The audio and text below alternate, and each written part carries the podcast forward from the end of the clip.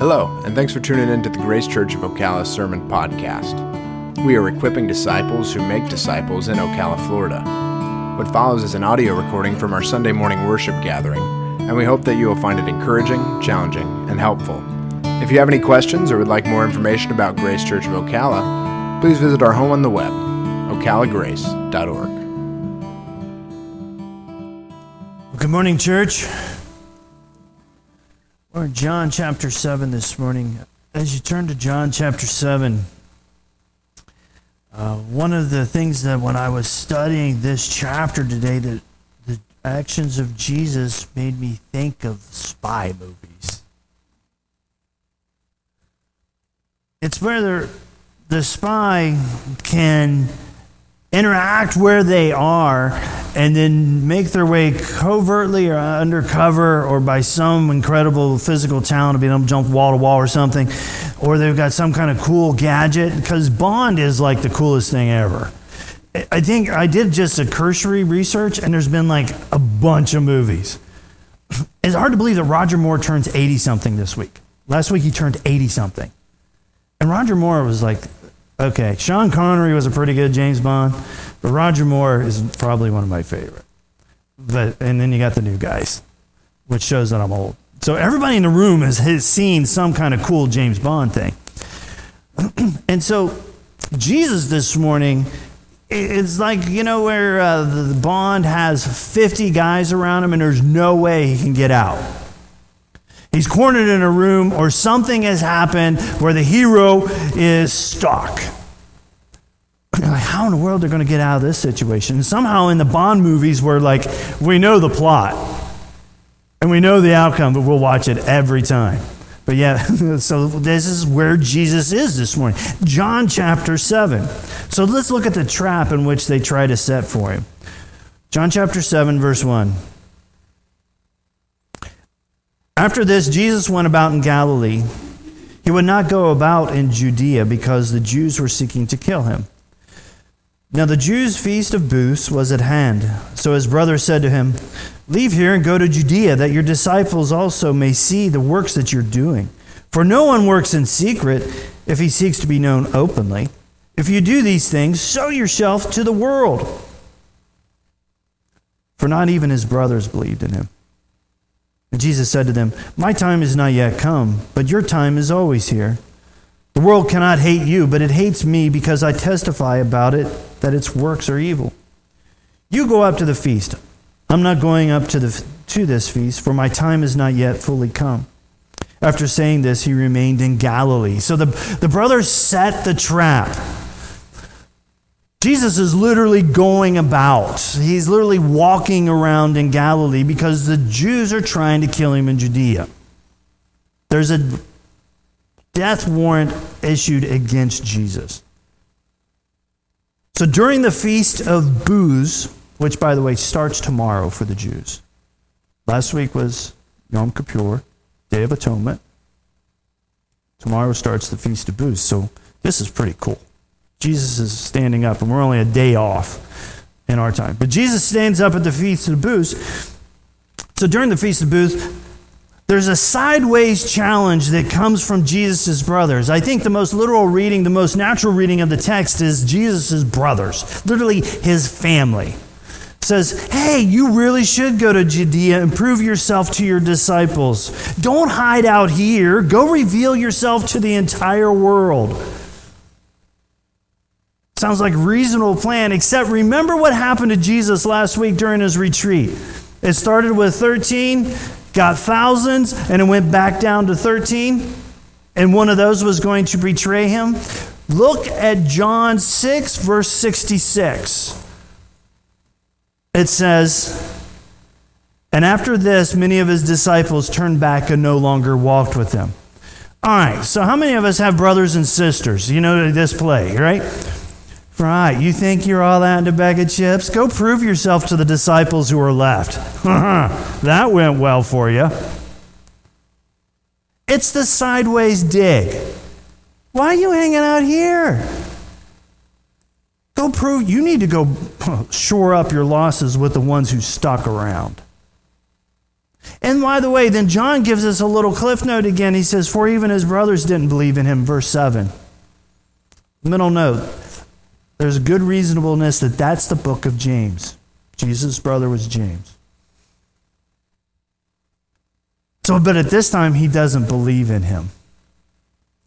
So, what are they doing? They're trying to set him up to go and just get denied, go get killed. They know what's going on. Hey, Jesus, if you really want to prove yourself, go do it.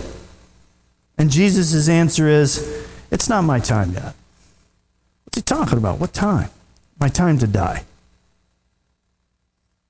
But your time is here. It's not my time to do what I'm supposed to be doing. And by the way, when Jesus interacts with Mary, his mother, at the wedding feast and works behind the scenes, what's he say? Well, it's not my time yet. Who's in control? Jesus is in control of what he is doing as the progression of the plot continues through the book of John. And he's like, You can't convince you, I am in control of what is going on here, fellas. My time isn't yet here, but yours is. The world hates me. So you guys go ahead and go to the feast. It's not my time yet. I'm going to stay here. So we, went, so we have the trap that is set by his brothers.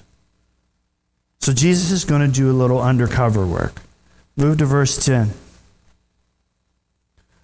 But after his brothers had gone up to the feast, then he also went up, not publicly, but in private. The Jews were looking, to, looking for him at the feast, saying, Where is he? And there was much muttering about him among the people, while some said, He's a good man. Others said, No, he's leading the people astray.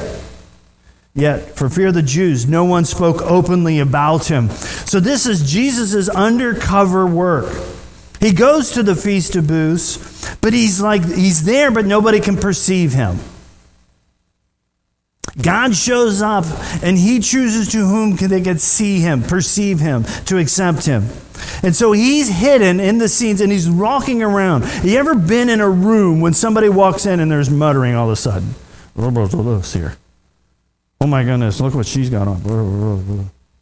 So there's this crowd that Jesus has infiltrated undercover, and meanwhile they're murmuring, they're muttering in whispered voices. So Jesus shows up undercover, and the crowd is undercover.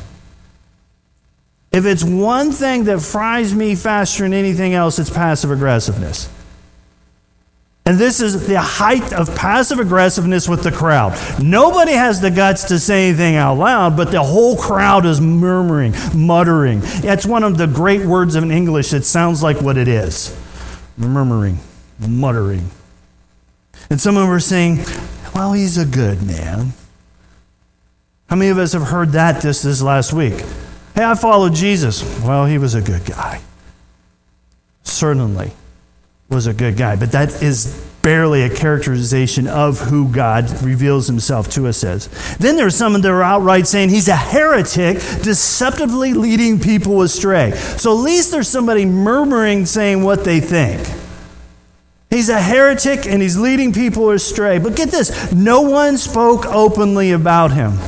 God's got a way of entering himself into the situations where their undercover murmurings, mutterings, passive aggressiveness exist even in what people think.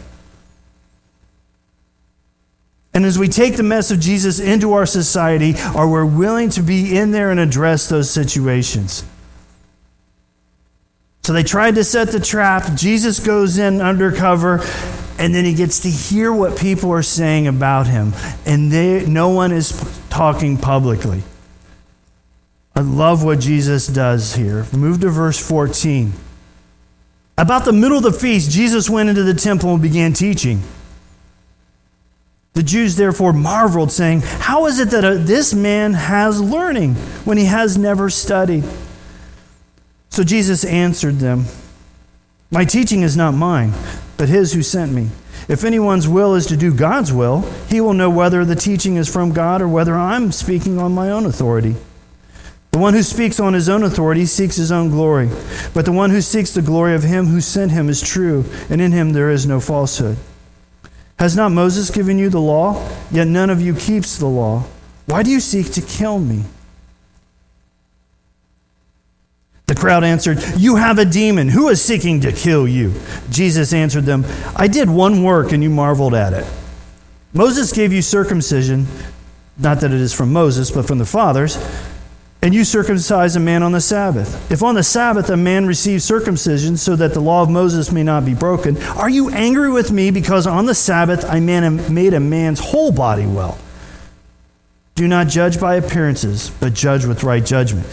So Jesus shows up. He goes from under, they set the trap, he goes in undercover, and where does he show up? Right in the temple teaching. How you think you were going to catch me, but I'm still going to show up, and I'm going to show up in such a way that when I get there, and by the way, it's the halfway point of the Feast of Booths, so it's like either day three or day four.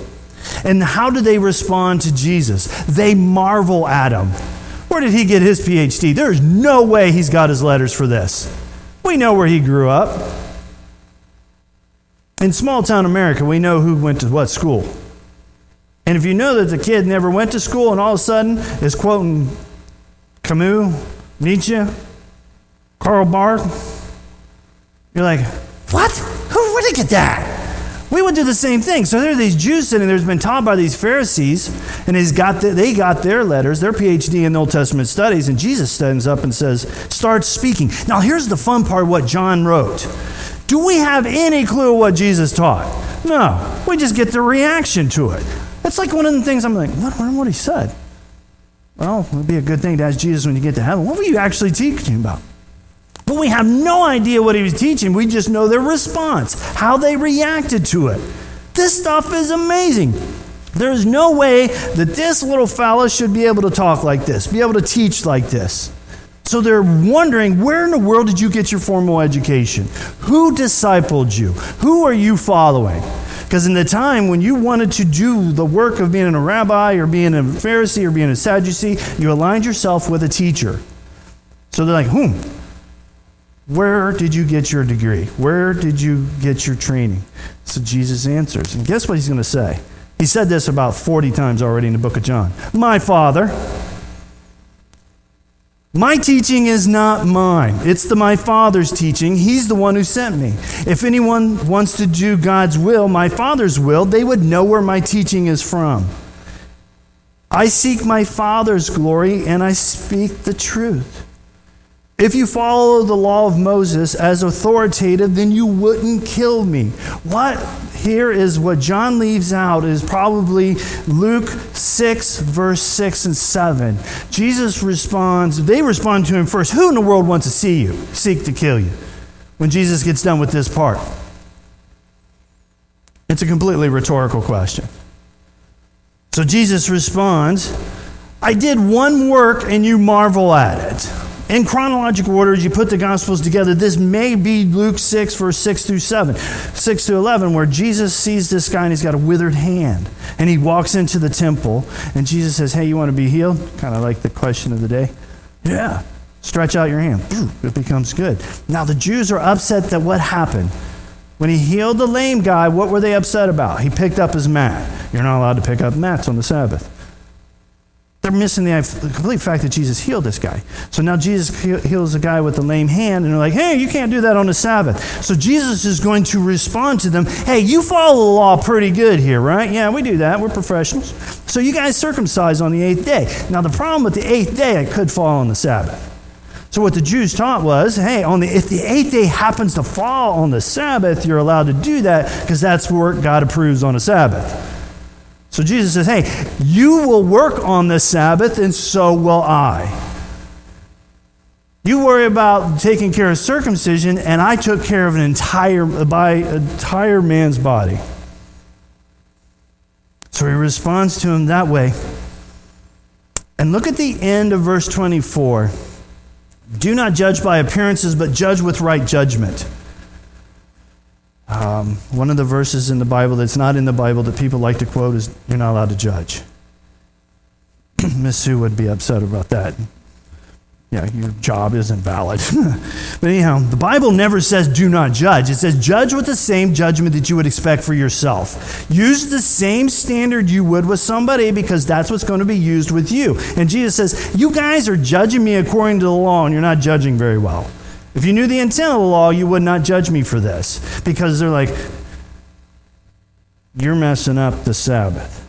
And Jesus is like, I'm taking care of people. I have been doing my Father's work, and I do my Father's work even on the Sabbath. Move to verse 25.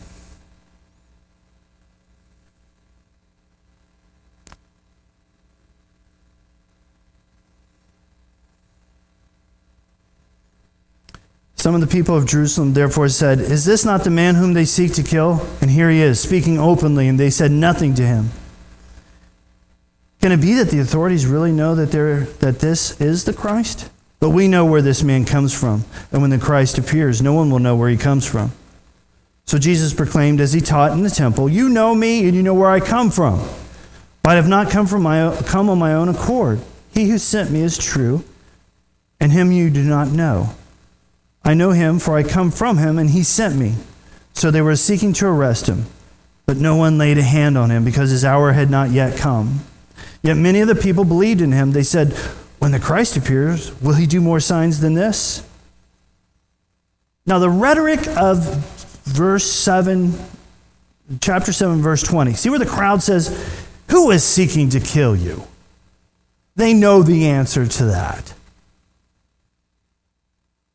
Because now they're like, hey, the authorities, he's teaching in the temple and they're allowing him to do this.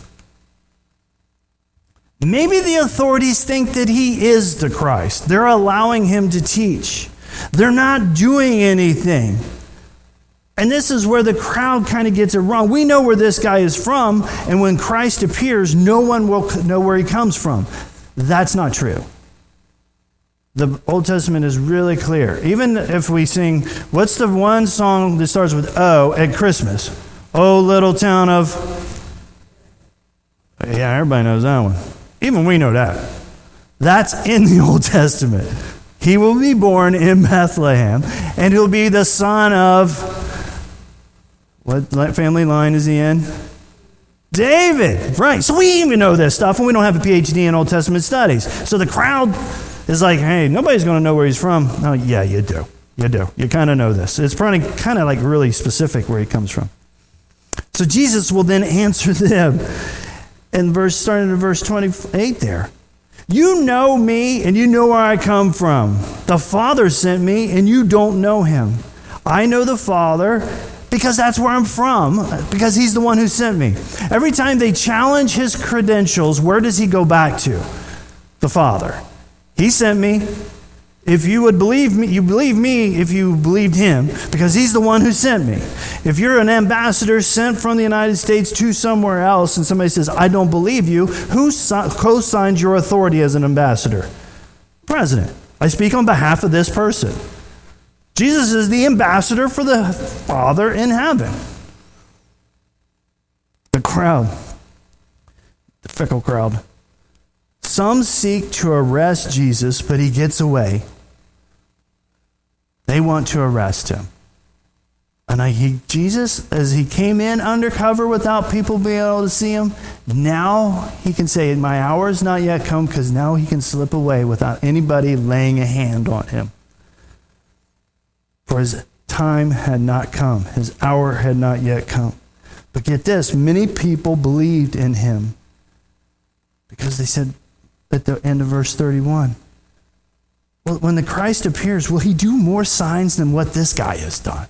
There's chunks in the crowd that looks at what Jesus has done. They've watched him, they followed him, and it's obvious to them as day. Wow, if, the, if this guy is the Christ, will there ever be somebody who does more than him? When we interact with Jesus, when we react to Jesus in our own lives, is there anything else we can turn to other than Jesus because we can say, look what he has done. Look what he has done in my life to where I am today. So there's reactions already. Pick up with me in verse 32. The Pharisees heard the crowd muttering these things about him, and the chief priests and the Pharisees sent officers to arrest him. Jesus then said, I will be with you for a little while longer, and then I am going to him who sent me. You will seek me, and you will not find me.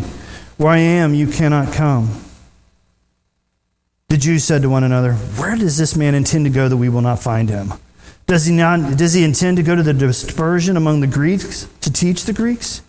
What does he mean by saying, You will seek me and you will not find me? And where I am, you cannot come. This is Jesus' great escape. But look at verse 32. The Pharisees heard the crowd muttering these things. What were they muttering? Remember the crowd's muttering, Hey, isn't this the guy they want to kill? Uh, this guy is speaking openly in the temple. And maybe the authorities think that he is the Christ because they're letting him get away with this. And based upon his claims, they sure haven't arrested him yet.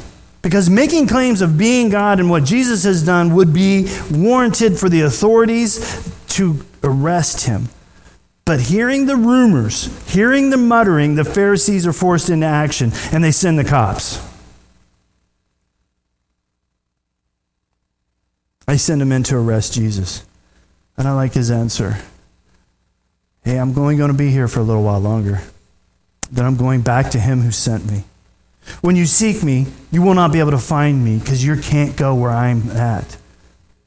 How many times in our lives does Jesus say this to people around us or even to us? Hey, you want to seek me? That's awesome. We'd like us to be able to advertise some Jesus and to be able to get it. It's like being able to drive down the road and seeing the perfect fruit stand with the best fruits and vegetables for free, and it's only going to be here for a little while longer. So we drive on by. Well, I'll get that on the way home. And you know, on the way home, it's gone.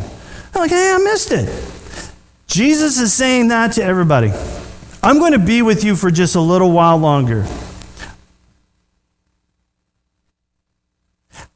I don't know where you're at this morning spiritually, but there is a deadline to the offer of Jesus saying, I want to rescue you. I want to be your Lord and Savior, and I'm only going to be here. I'm only going to offer this for a little while longer.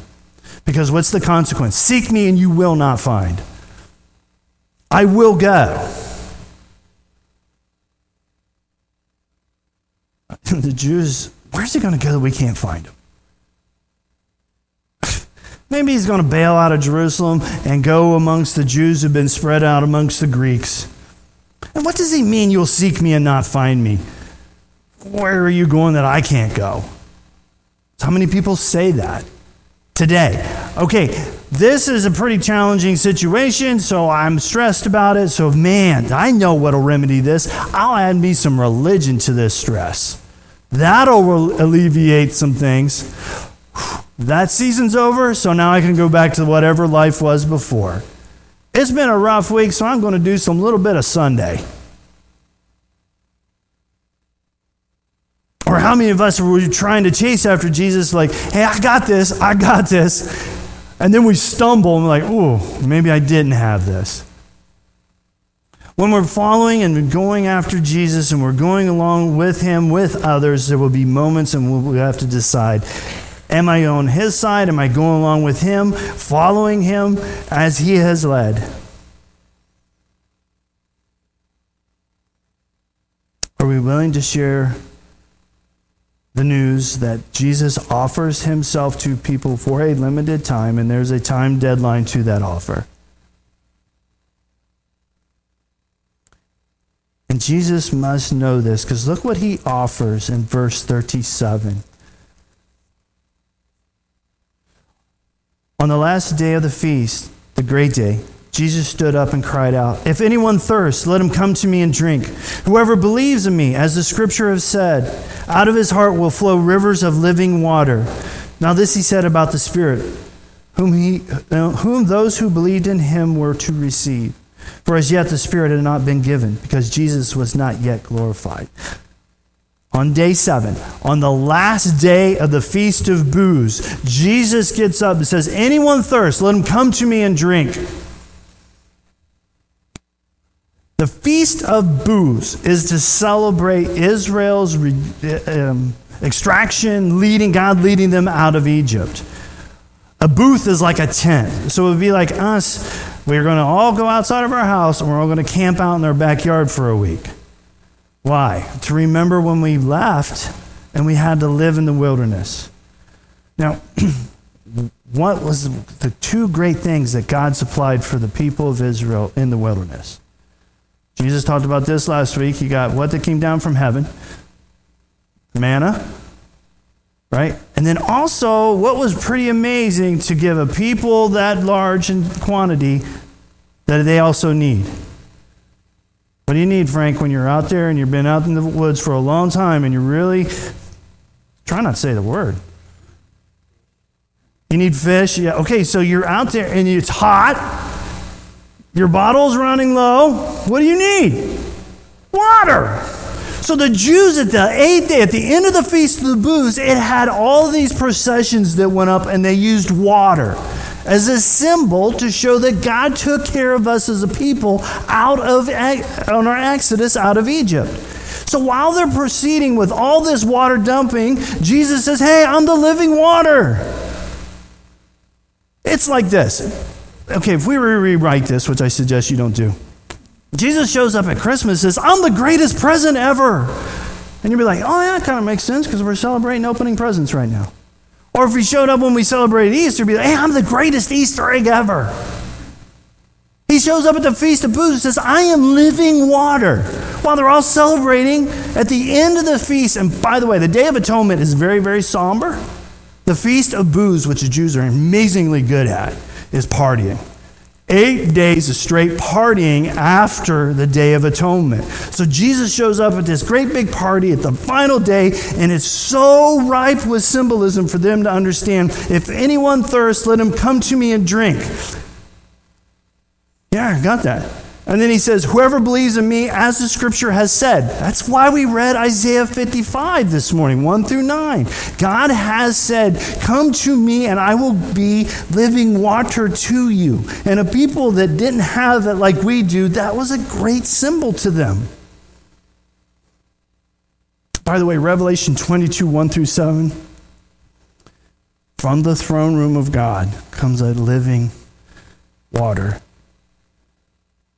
with trees. It's two good examples of God using this symbol.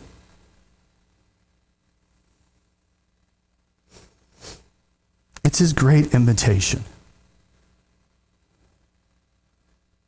If anyone's thirsty, let him come to me and drink. Are you thirsty? It's one thing that I have experienced when out in the wilderness is running out of water. I drank from a stream that probably was not the best idea, but I was willing to take that risk because I was that thirsty. I can rem- I remember that just like it happened yesterday. Have you been that spiritually thirsty that you're like, what am I going to do? You realized your need. Where, how am I going to meet that need? And Jesus says, I can do that. Will you accept that invitation this morning? Whoever believes in me. And then the whole spring that comes out, because Jesus has used this with the lady at the well already. John tells us that'll be the Holy Spirit that Jesus will send after he ascends. Now the people react. Look in verse 40. They react to this invitation. When they heard these words, some of the people said, This really is the prophet. Others said, This is the Christ. But some said, Is the Christ to come from Galilee? Has not the scripture said that Christ comes from the offspring of David and comes from Bethlehem, the village where David was? So there was a division among the people over him. Some of them wanted to arrest him, but no one laid hands on him. The officers then came, the officers then came to the chief priest and the Pharisees who, who said to them, Why did you not bring him? The officers answered, No one ever spoke like this man. The Pharisees answered them, Have you been deceived? Have any of the authorities or Pharisees believed in him? But the crowd that does not know the law is accursed. Nicodemus, who had gone to him before and who was one of them, said to them, Does our law judge a man without first giving him a hearing? And learning what he does. They replied, Are you from Galilee too? Search and see that no prophet arises from Galilee. So there's great reactions. The people react. Some people say, Yes, this really is the prophet. Some of them say, Yes, this is the Christ. And some of them are smart enough to know hey, we think Jesus is from Galilee, but the scripture says, hey, the, he's the offspring of David and from Bethlehem. And some wanted Jesus arrested. But notice again, no one could lay hands on him. If you've ever handcuffed somebody, you have to use your hands. And I like the, way, the phrase, no one could lay hands on him. Remember this when it gets to the part where he's crucified. At this point, God can come into a crowd, interact with a crowd undercover, and no one notice. An entire crowd wants, a large part of this crowd wants to arrest him, and they can't. They can't even lay hands on him. When Jesus says, I lay down my life, he laid it down, it wasn't taken. The authorities re- uh, react with arrest warrants. So they send the officers who return empty handed and they say, Why didn't you arrest him? Now, the officers of the temple were trained in the temple. They were part of their gig was to be the cops of the temple, but they were also taught there. So they have heard a lot of teaching. So when they go out to arrest Jesus, what do they come back with? Whoa, dude, you've never heard anybody teach like this. Left with a mission to, to arrest him and return with, wow, you should have heard what he said. So the Pharisees respond to them, You've been deceived likewise. Not a single one of us have believed as if they're the authority. And the Pharisees say something condemning about themselves when they say to the crowd, they are a bunch of blooming idiots. They don't understand the Old Testament like we do. They're accursed. This word is if you used it to your grandma below the age of 21, she would have washed your mouth off with soap. It's not. Uh, I'm not going to use the word. So the, but remember, who are the people that do get the nuggets of truth about who Jesus is? It's the crowd. There are people in the crowd who get it. And finally, there's a guy by the name of Nicodemus who reacts. Nick reacts. Remember, this is the guy from John 3. John 3:16, for God so loved the world, you know, we all know that. We see it at football games at the end of the, you know, people tattoo it or whatever, put it on signs. Who's Jesus talking to when he shares that good news? Nicodemus. Nicodemus comes at night and he says, Hey, I want to get to know more about you. So Jesus shares with him the faith journey. So he's left Jesus and he's back with this crowd. So Nicodemus is part of the Pharisees and part of the Sanhedrin. And Nick says, Hey, at least our law grants that we should give him a hearing. There's a lot of debate of whether Nicodemus ever fully accepted Jesus. We have these, uh, what we do have is evidences of Nicodemus only responding nearly politically correct and trying to bridge the gaps. There's not enough to condemn him, there's not enough to say he was on board all the way. Nicodemus says, Hey, our law, if you guys are going to follow law, our law says we should give a fair hearing, which is very true. But Nicodemus never stands up and says, Yes, I spent the night with this guy. This stuff is true. I am following him.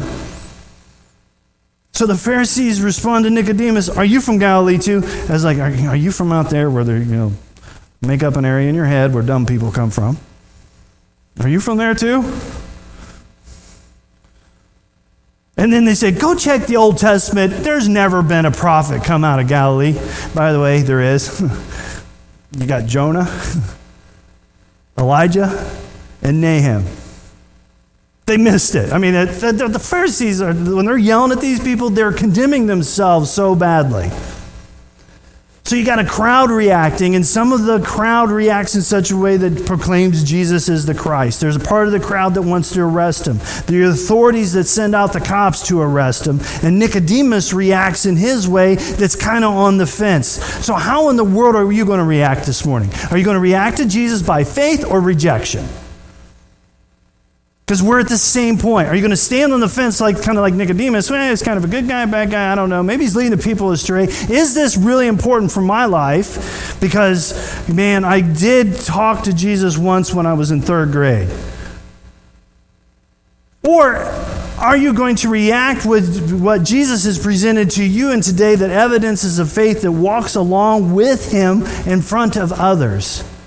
Because whether or not you've come to know Jesus, it's a part of getting to know him is walking along him. Remember what Peter said last week that was so amazing? Yeah, we believed in you. We're coming to know more about you, and we want to follow you.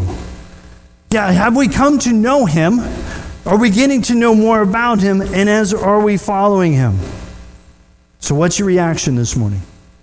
We've seen a ton of different reactions from in the scripture, but what is yours? What does that look like for tomorrow morning? For one another. Reacting to Jesus looks like how we react to one another. I'm so glad that the people have chosen to come to Grace Church of Ocala because when we send out the invitation, join us, differing people come.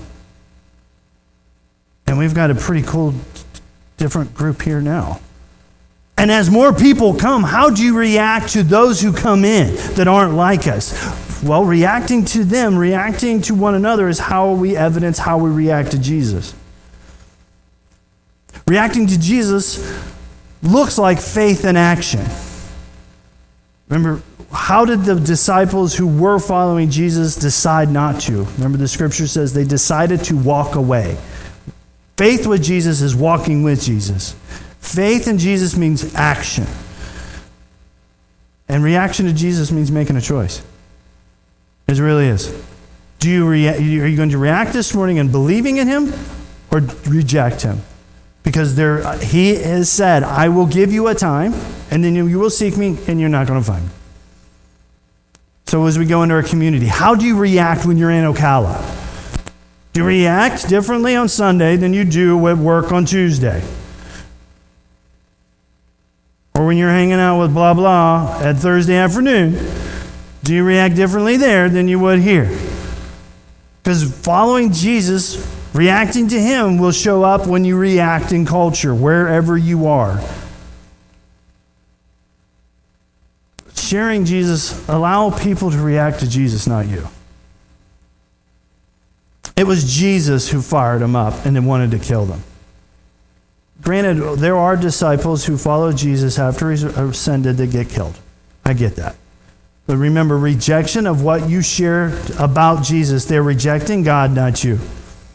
That's hard to differentiate. And honestly, I have a really hard time with it because I want people to like me. And if I share hard news and they reject that, I take it personally. And I'm trying to say, I'm growing on this one a lot. Act of faith. Allow people to watch you react and follow Jesus. Don't bottle it up. Let it be seen as you're out there in the community this week. I can't finish without saying, Have you ever reacted? Jesus, we're in the seventh chapter of John, and it's almost like when I write these sermons and work through them, it's like you're saying the same thing again. You're saying the same thing again, John. You're just another miracle that's evidencing the same thing. Well, okay, uh, we're going to continue through John, but I'm going to say at some point you're going to have to react to the premise of I am a believer or not in Jesus Christ and will decide to follow him.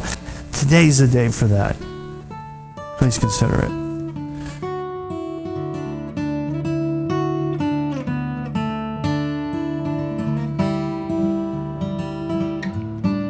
Thanks again for listening.